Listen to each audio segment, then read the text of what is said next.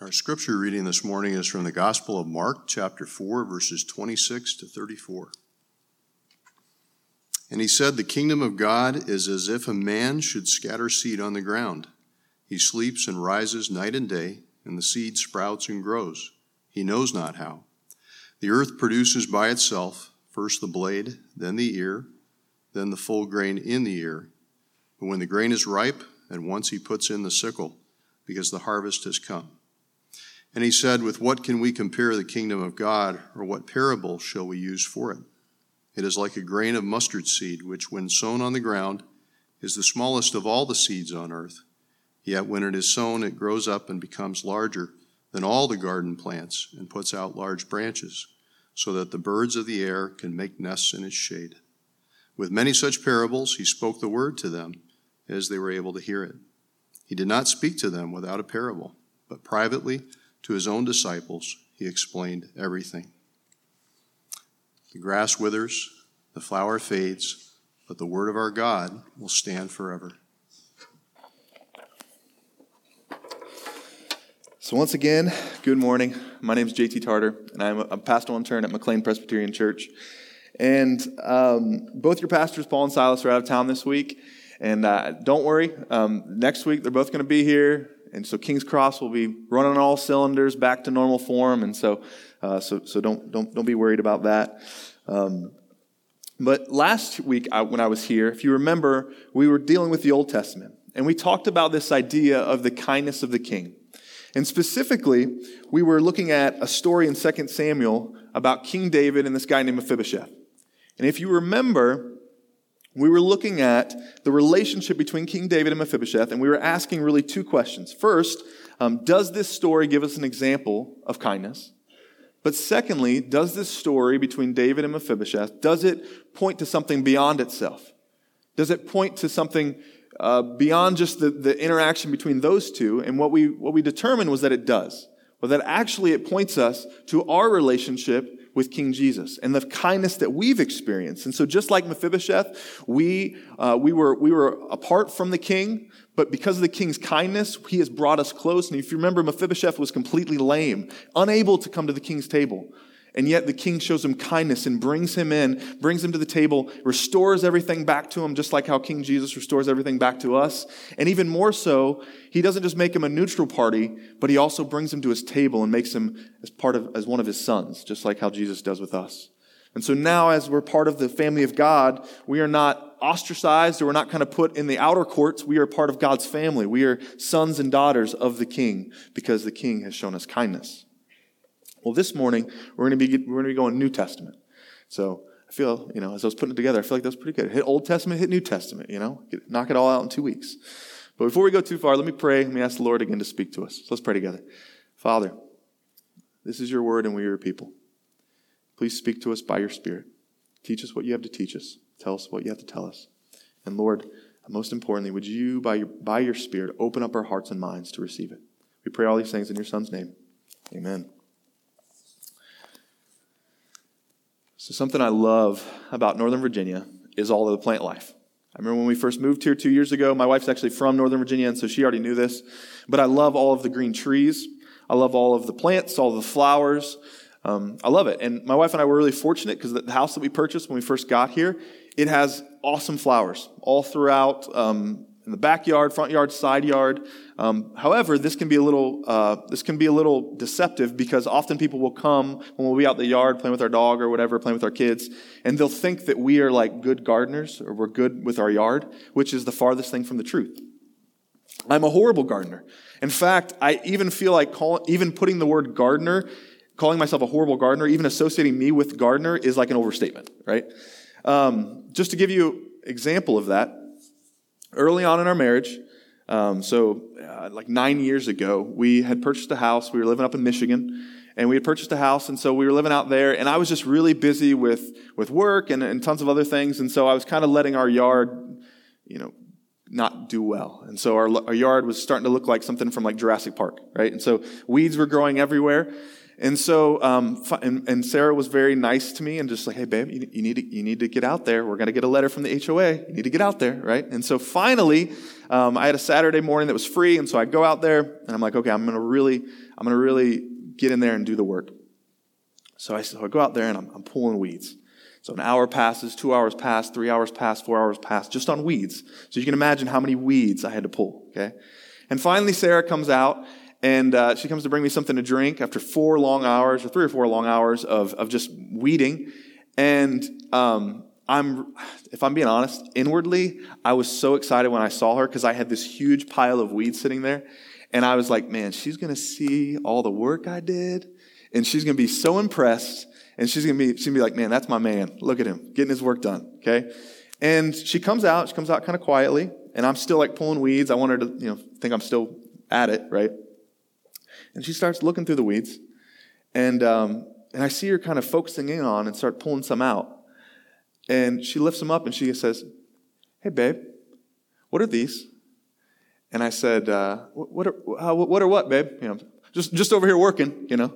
And she goes, these, uh, these long, slender ones with the little white bulbs at the bottom, what are these? And I say, oh, babe, th- those are onions. I pulled those out. I don't know how they got in, right? And she goes, onions. I was like, yeah, yeah, I think those are onions or something. I don't know how they got in our flower bed. And she goes, babe, these are tulips. These are tulips.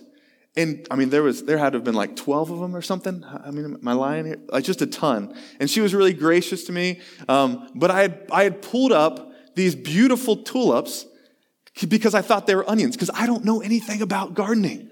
I have no idea what I'm doing, right?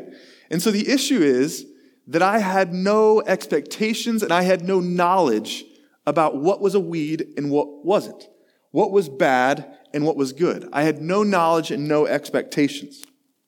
I had attempted a task that I, I was not equipped for. I had attempted a task that I had no idea how it was supposed to go. And so, like an idiot, I'm pulling up these things that I think are onions, but are actually these beautiful flowers. This, this week, we're going to be getting into a New Testament story, as we just read. And specifically, we're asking the question how does the kingdom grow? How does the kingdom grow? And that's the title of the message this morning. How does the kingdom grow?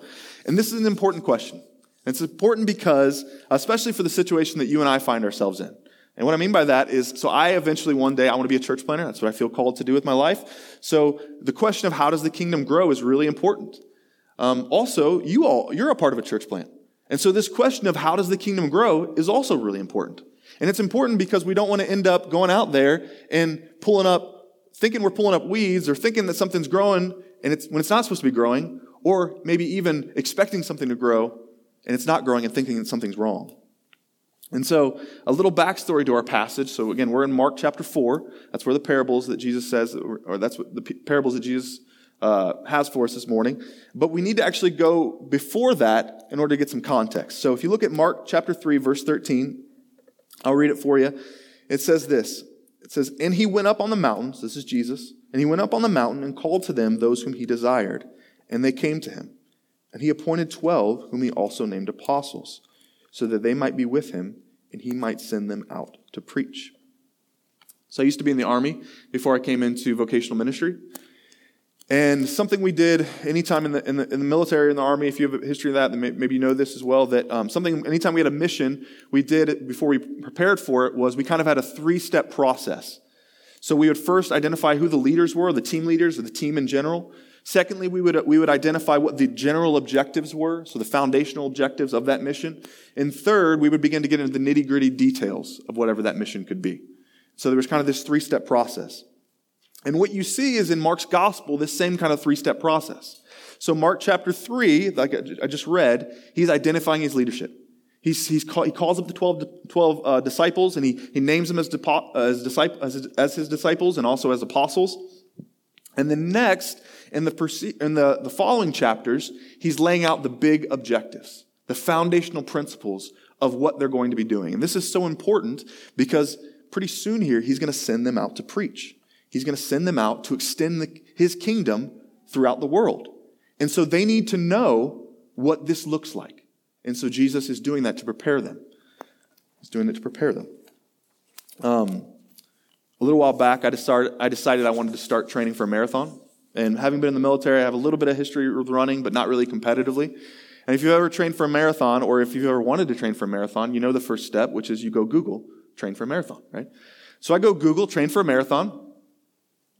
And what I found, which was really helpful for me, was these training plans they had called couch to marathon training plans. You know, like you, you just hanging out on a couch, you know, Netflixing it up, and you decide you want to go for a marathon, you can go find a training plan. And so it's great. Um, but the reason why these are so helpful is because it, two, two, really two things. One, it gives you a training plan, like Jesus gives us. But secondly, it keeps you from having false expectations right? So many people, they often start, they say, I want to train for a marathon. And if they don't have a, a good training plan, then they, they're, they're wondering why at week three they're not running a six minute mile, right? No. Anybody who, who's, who's run, who's, who runs knows that that would be crazy. That's a, that's a bad expectation. So these training plans are helpful because they don't give you false expectations. And to put it simply, Jesus is trying to provide simple clarity for his, for his disciples on what they should expect as his kingdom is extended into the world. And in the same way, this morning, it provides us with clarity. It provides us um, an understanding of what we should expect as we serve Jesus in our world. So, again, um, if you noticed in the reading, there's two parables this morning, but the same general message. So, um, so you'll see once we get into the second parable, which is the mustard seed parable, it's not, even though it's a separate parable, it's the same general message, the same general theme. It just kind of adds some more definition to the, to the, to the general message.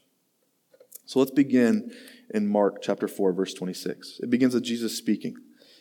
And he said, The kingdom of God is as if a man should scatter seed on the ground.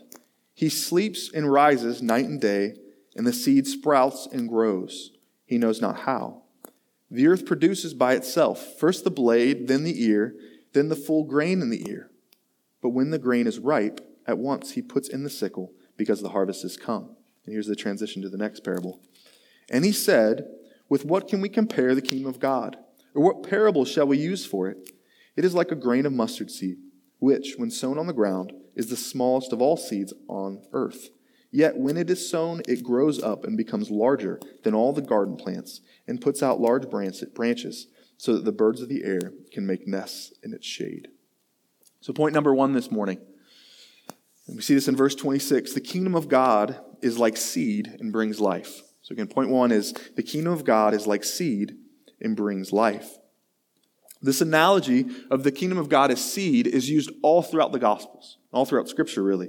Um, and it serves as a great analogy, especially given, given the fact that the society at this time was agrarian.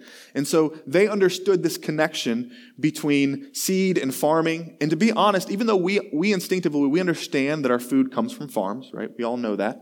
Um, we still don't understand the, the deeper implications as they would understand. Because for them, since pretty much everybody farmed in some, in some capacity, and they understood that to farm, you needed what? You needed seed. And so, since farming brought life, they understood at its most foundational principle, seeds brought life. In order to get food, you had to have the seeds, right? And so it makes sense when Jesus calls the kingdom of God and, and relates the kingdom of God to a seed because because he's explaining to them, hey, and they, all they're understanding this because this is their this is their society. This, this is the, this is what they understand. And sometimes we can we cannot see this that the kingdom of life brings life. That's the that's the purpose of God's kingdom coming in, into the world is to restore all things back to Himself, to bring life again. And sometimes we can miss that because we don't necessarily we don't necessarily understand within within their context. Um, point number two the kingdom of God grows often without our understanding. And we see this in verse 27 and 28. The kingdom of God grows often without our understanding.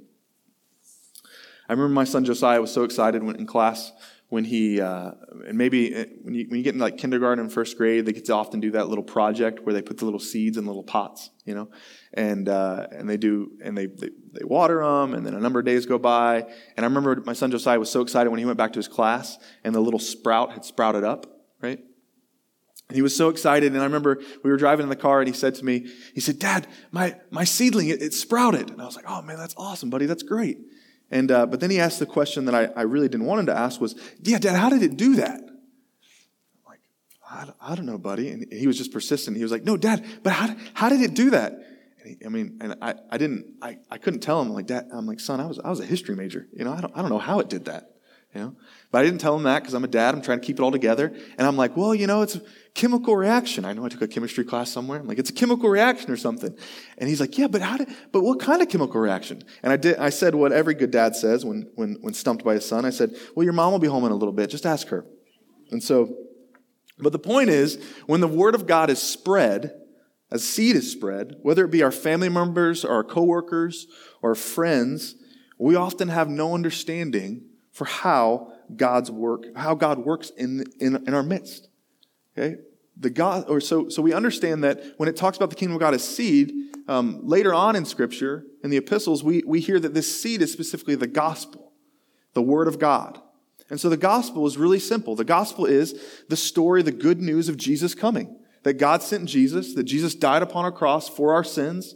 Although that he was sinless, he took on our sin on the cross, that he died. Three days later, he rose again.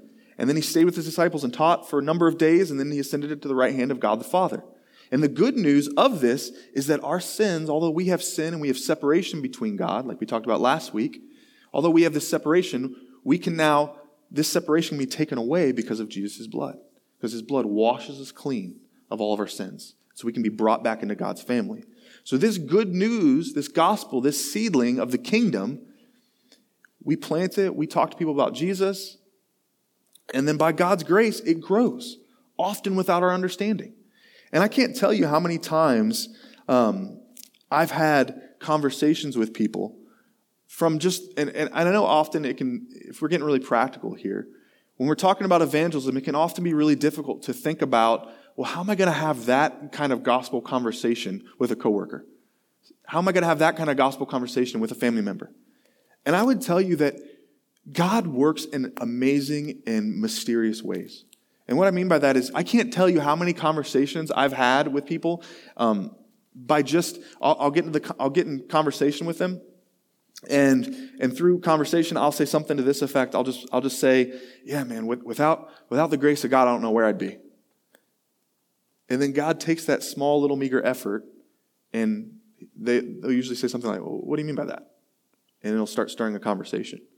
So God uses these little seedlings that look so small, and he does amazing things with them. The Apostle Paul speaks of this in 1 Corinthians 3 6. He says, I planted, Apollos watered, but God gave the growth. So neither he who plants nor he who waters is anything, but only God who gives the growth. And that leads us to our point number three, which is that God gives the growth. If point two was the kingdom of God grows often without our understanding, point three is God is the one who grows it. God is the one who does these miraculous things. And here's the thing uh, to remember is often with evangelism, we can be afraid because we feel like we need to get results, right? We think that evangelism or, or, or proper evangelism means that somebody comes to know Jesus. But we need to begin thinking more like a farmer. What does a farmer do? They cast the seed. They cast the seed and they wait on the Lord. And so a, a farmer, when they go out to farm, they don't immediately expect that the very next day there's going to be a produce, right?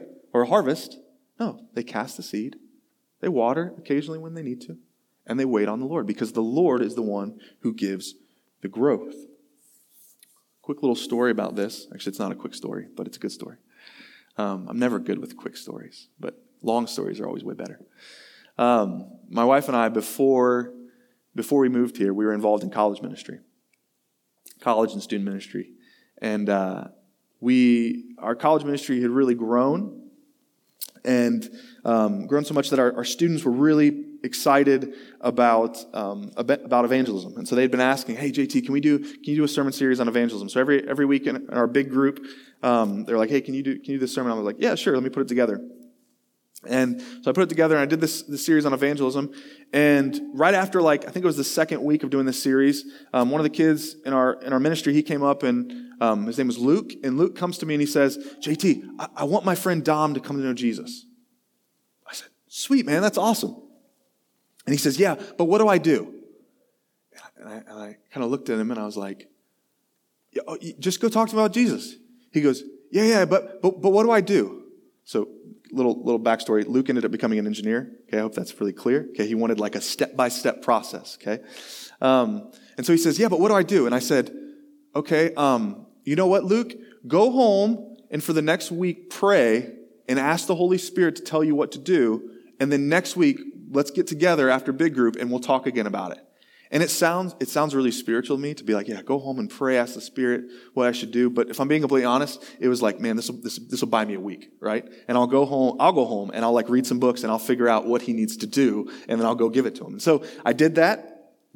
I come back the next week, and after a big group, I say, "Hey, Luke, come on over here." And er, or he comes up to me rather, and he's really excited. And I say, "What's up, man?" He goes, "JT, I did it." And I said, "You, you did what?" He goes, "He goes, I, I told Dom about, the God, about Jesus. And I said, Oh, sweet, man, that's awesome. What'd you say? And he goes, I didn't say anything.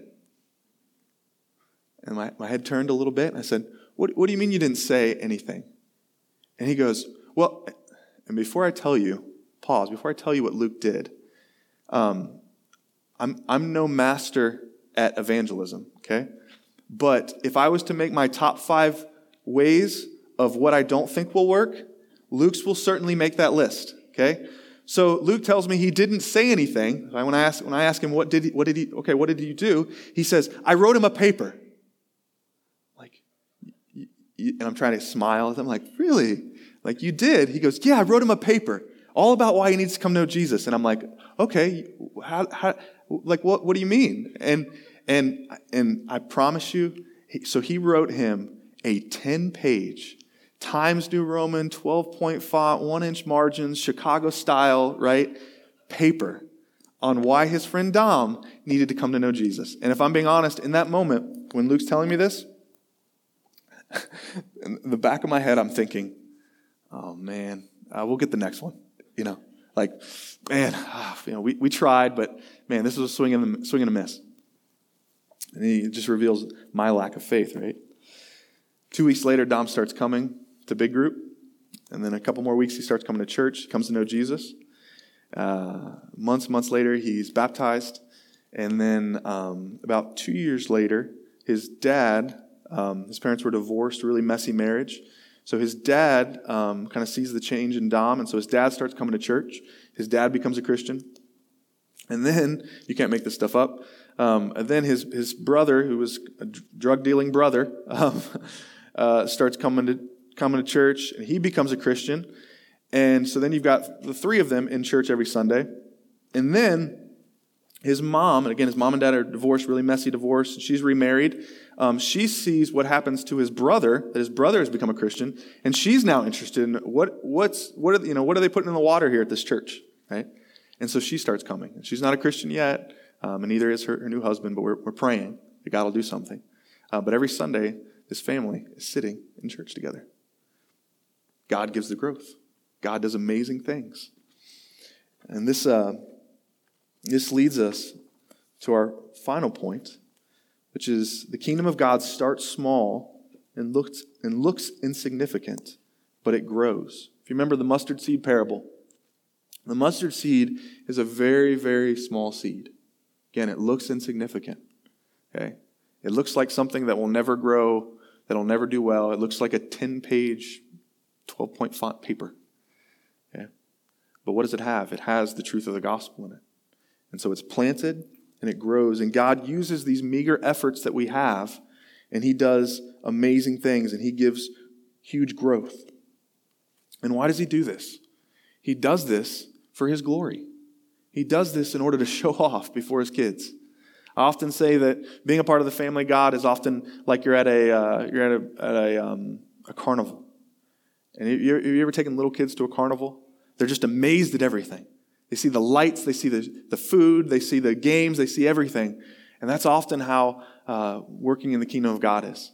God is doing all these amazing things, and, and all we have to do is be faithful in the little thing of just talking to people about Jesus faithfully, spreading the seed, and He does these amazing, amazing things.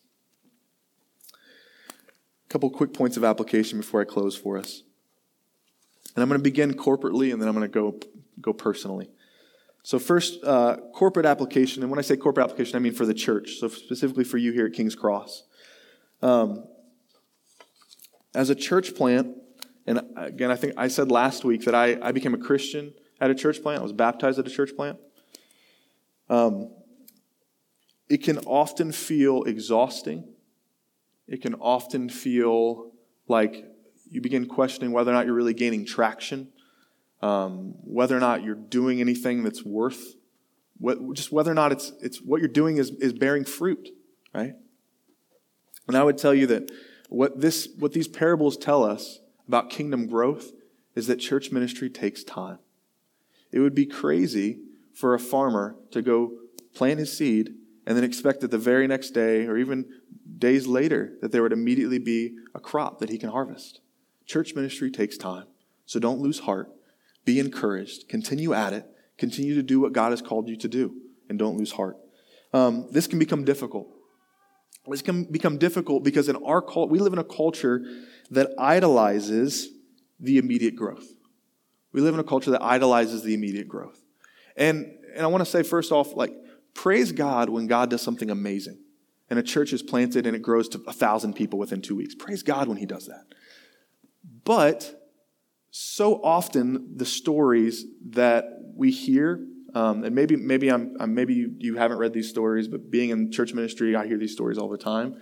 Um, but so often these stories um, sometimes it's these amazing revivals that God is doing, but sometimes you don't always hear the full story. For example, my wife and I, we were serving in a, in a great church uh, before in Michigan. It was a revitalization. We saw God do some amazing things, um, but it, again, it was a slow growth. It was a slow growth. But by God's grace, He grew. He grew it. Um, but then there was a church down the street uh, of a, a, pastor that we had become friends with, a really great guy.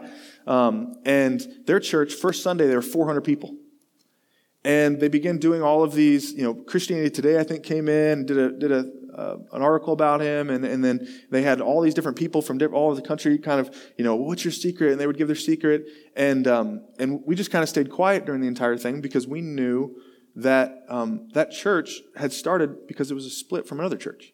It was a church of a thousand that had broken off into two separate churches. And so they had 400 people because it was a split, right? Um, but so often these are the stories you hear in church planting of, is of this immediate crazy growth.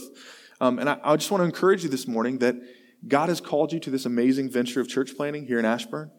And um, it's very clear from the, the interaction that I've had with the people here that, um, that God is at work and God is doing amazing things. And so don't become disheartened. Don't become discouraged.